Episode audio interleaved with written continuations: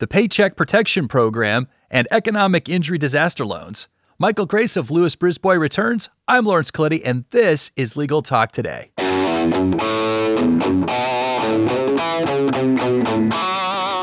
Welcome back, Michael. Thanks for being here. How was your day? Pretty well so far, Lawrence. Every day that this uh, working at home continues, I'm learning more and more things to do on the computer I never had to do before. Uh, so it's been very interesting, uh, and I'm doing the best I can, I guess, just like most everyone else in this country and elsewhere. Yeah, a lot of adapting going on. That is for sure. So, uh, yeah, we're doing the same over here. Everyone's kind of uh, retreated to their work bunkers at their homes, and and I had to set up a uh, recording studio here, uh, kind of with some moving blankets and some lightweight scaffolding over the weekend. So it was uh, busy, nonetheless. Fantastic. All right. Well, listen, we have a pretty packed show in 10 minutes to get there. So let me go ahead and just unpack uh, what we're talking about today. So, Michael, uh, as a result of the government mandated COVID 19 shutdowns, businesses around the country are scrambling to apply for Triple P and EIDL financial relief to keep their operations afloat during this crisis. And of course, those are short for the Paycheck Protection Program and Economic Injury Disaster Loans as they're laid out in the CARES Act. So, let me open up with this just for people that are less familiar. You know, what is the Triple P, the Paycheck Protection Program? What's its primary purpose and who qualifies for it? It's a brand new form of SBA loans. Uh, there are many, over 30 different categories of loans available through the United States Small Business Administration, SBA. This is, I think, the 36th that the CARES Act adds, and there's also the EIDL, which we'll talk about in a minute. But the main purpose of the PPP is to encourage businesses to keep individuals employed during the coronavirus. So it's designed to help employers meet their payroll costs plus some other categories of ongoing costs of operations. Okay, and so as I understand it, there's a couple of limitations. So one limitation is that there's a limit on the amounts received, and the other one is what those funds can be spent on. So let's start with the limitations on amounts received. So the cap is $10 million, but for a lot of employers and businesses, it will be less than that. There's a formula. You take your average payroll over the preceding 12 months before the date the loan is made, multiply that times 2.5, and that gives you the total amount that you're eligible to borrow as a PPP. Okay, and I think uh, there was a 100K limitation for sole proprietors and independent contractors. Is that right? The salaries that you can take into account in the average payroll computation uh, do not include any compensation of anybody exceeding $100,000. So if you have 100 employees and you pay them each 100,000, you can take into account less than 100,000 for each of them, but not more than that. Okay, and then and just in terms of expenses that these funds can be used on, what are the limitations there?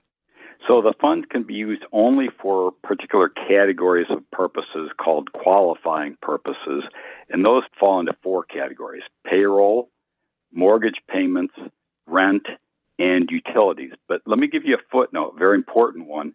Just in the past few days, the SBA has come out and said, well, yes, it can be used for all of those things, but at least 75% of the loan proceeds have to be used for paying payroll, not exceeding $100,000 per employee. Okay, interesting. Uh, so, you know, where do you find this? So now I know that the SBA.gov has uh, resources for that, but from what I was reading in the CARES Act, they're they're trying to open this up for other lending institutions to get involved. So I guess if you're a business owner out there, where's the best place to turn? The best place practically would be whatever lender with which you already have a relationship because practically speaking the banks and the other lenders are prioritizing their existing customers. But you can also find an SBA approved small business lender or some institution with which you have not yet dealt Right. So, Michael, if we're a business and we're not exactly sure we're going to make it through this, but we'd like to try and we kind of roll the dice, we take on the money, we borrow it, uh, how forgivable are these loans if ultimately our business folds? Well, they are forgivable uh, so that the PPP could end up becoming a grant instead of a loan. Why do I say that? Well, you go ahead and you borrow it, but if you use it for the qualifying purposes, and you only pay those amounts through June 30, that's the cutoff, then you can actually go back to the lender and say, look, I've complied with all the requirements. Now please forgive the loan. If that's the case, on a net basis, you will not end up out of pocket for any of those expenses. The federal government, in effect, would have ended up paying for them. Okay, well, thank you, Michael. That was really informative for the triple P. So uh, let's move on to the EIDL, and of course, that's short for Economic Injury Disaster Loans. So I've heard and seen a couple different things here, Michael. So I've heard these are uh, two parts. One, you can apply for a low interest fixed rate loan over a pretty long duration for up to $2 million to be used on immediate expenses. But I also heard that you can apply for a $10,000 grant, which comes along a little bit quicker. But then I went to the SBA.gov site and they said it was only the $10,000 grant. So uh, maybe you could clear up the mystery for us. So, this is an object lesson of how all the lawyers and other advisors out there should be processing these new programs. You should start with the statute, that is, the text of the CARES Act itself, but also look at the administrative interpretations, such as the SBA's website, but make sure you reconcile them. So, the confusion comes in here. The EIDL is not, unlike the PPP, it's not a brand new flavor of SBA loan. Rather, the CARES Act has enhanced and updated it, but it's still a loan. It's a different category of loan from the PPP, but you can apply for it. As you mentioned, you can apply for up to $2 million. Now, within days, the SBA says, of after you've applied for that, they will actually advance you. They'll send you a check for the first $10,000, the idea being that you need the money right away. But here's the thing even if you end up not qualifying for the loan, the $10,000 advance does not have to be repaid. There's no strings attached to it. So it's a loan uh, of up to 2 million with a $10,000 potential advance. All right, so Mike, let's say that you get uh, some of this funding from the EIDL program. What are the funds limited to? Like, what can a business spend this on? Basically, the same categories of qualifying purposes as the PPP, with one additional category. Uh, you can also use the EIDL to meet increased costs for materials that you've encountered because your supply chain has been disrupted. So that's an additional benefit of an EIDL that you don't get with the PPP. And there's one other significant difference. PPP, you have to use the proceeds by June 30.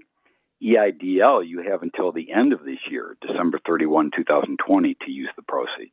Okay, and then uh, as similar to the triple P loans, are these as forgivable? Yes, if you use the proceeds only for the qualifying purposes and you don't use them beyond the end of this year with the EIDL, you can go back to the lender uh, and get the loan forgiven. Now, there are some documentation requirements to the lender for both forgiving the PPP and the EIDL, but the EIDL, like the PPP, can be forgiven. All right. Well, thank you so much for joining us again, Michael. If our listeners want to follow up or they have additional questions, how can they find you? A couple ways. Uh, they can call my direct dial telephone number 202 558 0666, or they can visit our law firm's website and find me and my other colleagues who are working feverishly on these COVID 19 CARES issues our website is www.lewisbrisbois.com. Now, that sounds like a mouthful, but uh, you can go on Google and just remember that Lewis is spelled L E W I S. So www.lewisbrisbois.com, and my name again is Michael Grace. Thank you, listeners, for tuning in. If you're looking for COVID 19 resources for your firm or want to reference our show notes for this episode, please visit us at LegalTalkNetwork.com. This has been Legal Talk Today. I'm Lawrence Colletti. Stay strong, everyone.